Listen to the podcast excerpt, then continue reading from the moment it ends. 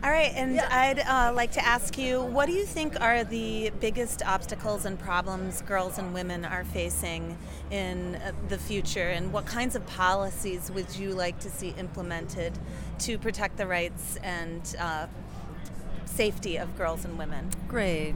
So, I mean, these are very big problems, um, and these are very big and critical issues, and they run the gamut from um, from sexual violence and abuse to human rights abuse to economic um, inequality and oppression and unequal wages and lack of good jobs and lack of choice not just reproductive choice which is part of part of this but there needs to be bigger choice as well educational choices and economic choices. You know i think women are are vulnerable because we tend to be caretakers and responsible for the other vulnerable people in society, for elderly parents and sick family members and kids. Women are by nature caretakers, and that makes us um, vulnerable. Mm-hmm. And you know, the measure of a society is how it takes care of its vulnerable, and whether we are an equitable society. And by firmly upholding human rights and economic human rights and uh, the right to um, to safety and freedom from violence and freedom from sexual violence and domestic violence and human trafficking and forced prostitution. You know, by standing up for those rights, um, you know, we stand up for the rights of everyone. Injustice anywhere is a threat to justice mm-hmm. everywhere. And you know, looking around the world women are the farmers, you know, and the caretakers, um, and uh, you know, really kind of the guardians of our younger generation and our elders. So it's very important that equal rights and uh, justice be extended uh, across gender issues and uh, to women. And what, where do you stand on prostitution and mm. pornography? And do you know anything about the Nordic model? I don't know. What is that? It's um, a model of policy that decriminalizes the prostitutes and criminalizes the Johns. So, mm. in other words, um, men mm. who are engaging as pimps and yeah. um, even buying sex from women um, are the ones who are criminalized, but the women who are selling themselves or in a part of this mm-hmm. This thing is they are not criminalized. Mm-hmm. Is kind mm-hmm. of it in a nutshell. Mm-hmm. Great, and and I think you know the whole issue of prostitution is really, and, and the points you make are really important. That you know that if there are constraints put around. Um, around prostitution, those constraints should not be victimizing women who are the victims to start with, which makes the larger point that if there were economic justice, women would not be forced into prostitution to start with. Mm-hmm. So it's very important. You know, I know there are there are principled people out there who uh, believe that uh, prostitution, um, you know, should be criminalized because it victimizes women. But you know, I think there's a larger victimization here, um, which is that you know, women should not be forced economically into having to sell their bodies and to sell sex in mm-hmm. order to mm-hmm. survive. Well, and the men who are creating this system should mm-hmm. be held responsible. Mm-hmm. You know, I mean, that's what the Nordic model basically is yes. proposing.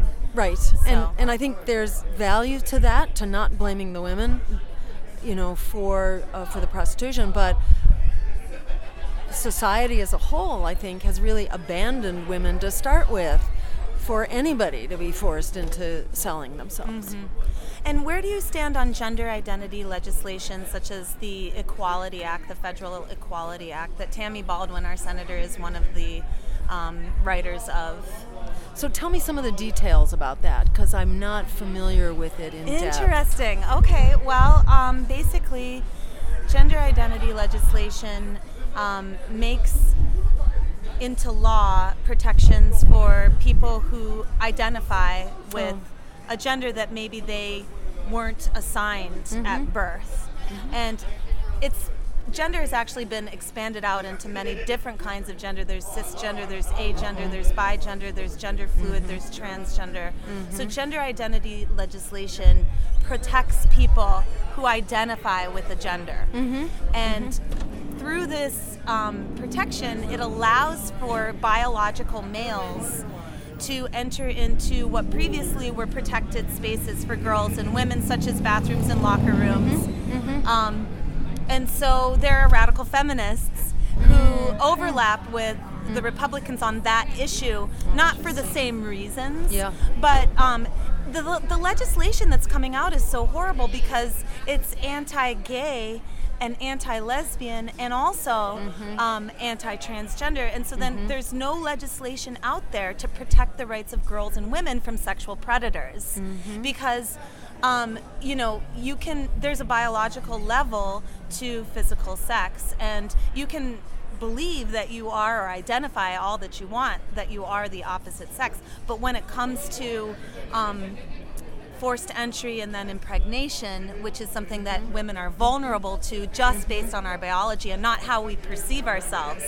Um, that's a problem because then uh, you know men could can and do and there's evidence for this get into women's protected spaces and then it makes women uncomfortable. It makes them feel unsafe and there's even some reports of sexual predators attacking women or exposing themselves to women mm-hmm. in these spaces so. Mm-hmm. Mm-hmm. Interesting. Yeah.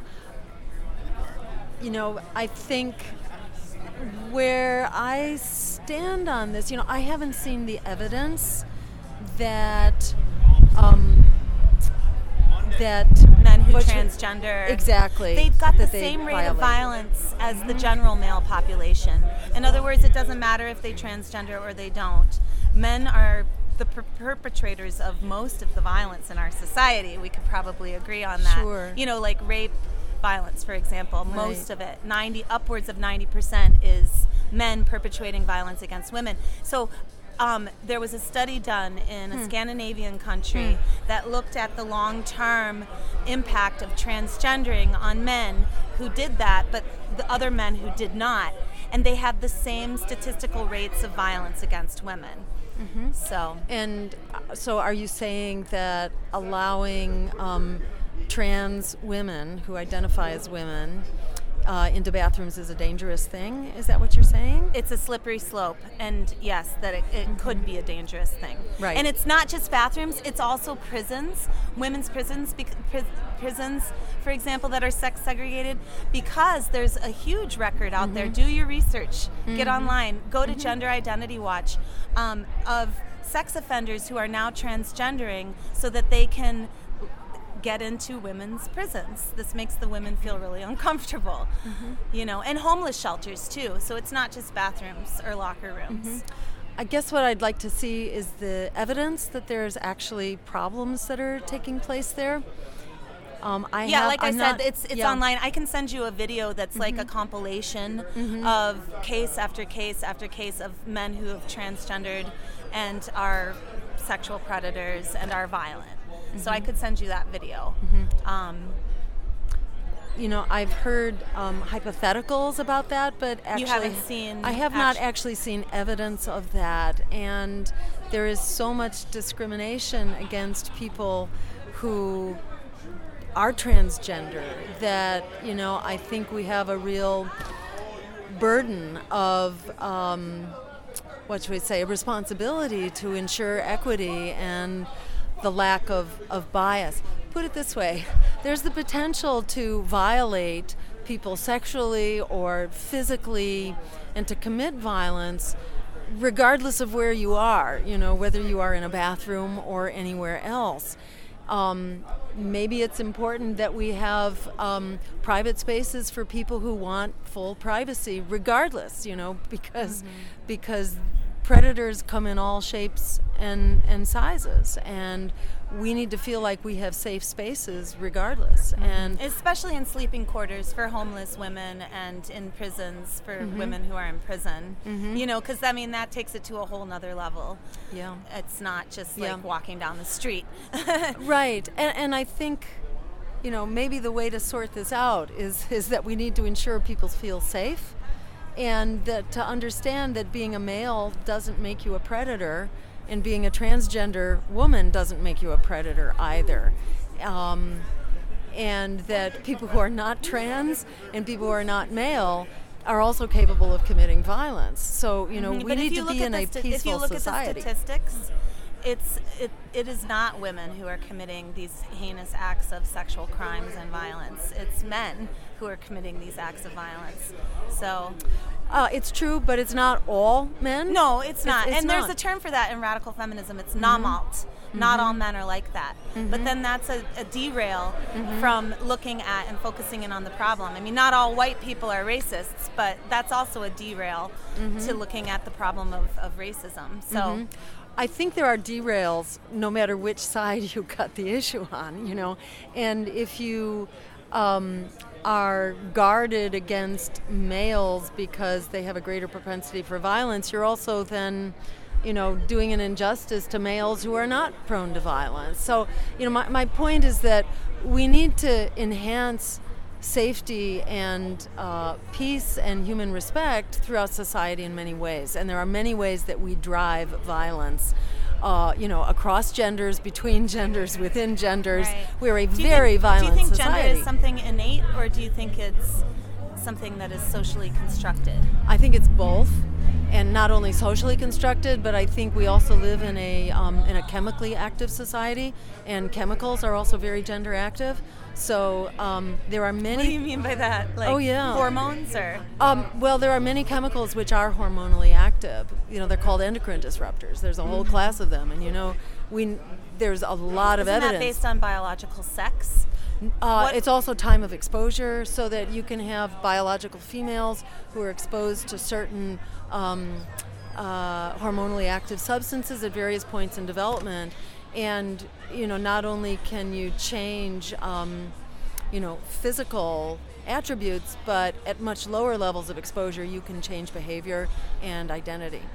And uh, What's causing these chemicals to be there? Is this Oh, an we live in a environmental? yes. Oh, yeah. We live in a very polluted thing, and you know there are all these um, so-called gender bender uh, hormones that, uh, for example, cause premature puberty. They probably contribute to cancer rates um, of reproductive uh, systems, prostate cancer as well. So then, as- in a sense, that's still socially caused, because the environmental problems are socially caused. well, put it this way: they're not genetic.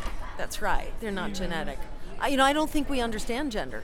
I don't think we understand Yeah. gender at all. Well, there's a radical feminist view of gender that I'll share with you, which is that it's a system of oppression that sub- subordinates that's for sure. women to men. Yes. And um, so, therefore, radical feminists wish to abolish the system of gender, much like anti-racists wish wish to abolish the system of racism. Uh-huh. So. It's a good analogy. so, but anyway, thank you so much, yeah, Jill well, thank Stein. Yeah, good talking with you. Important questions.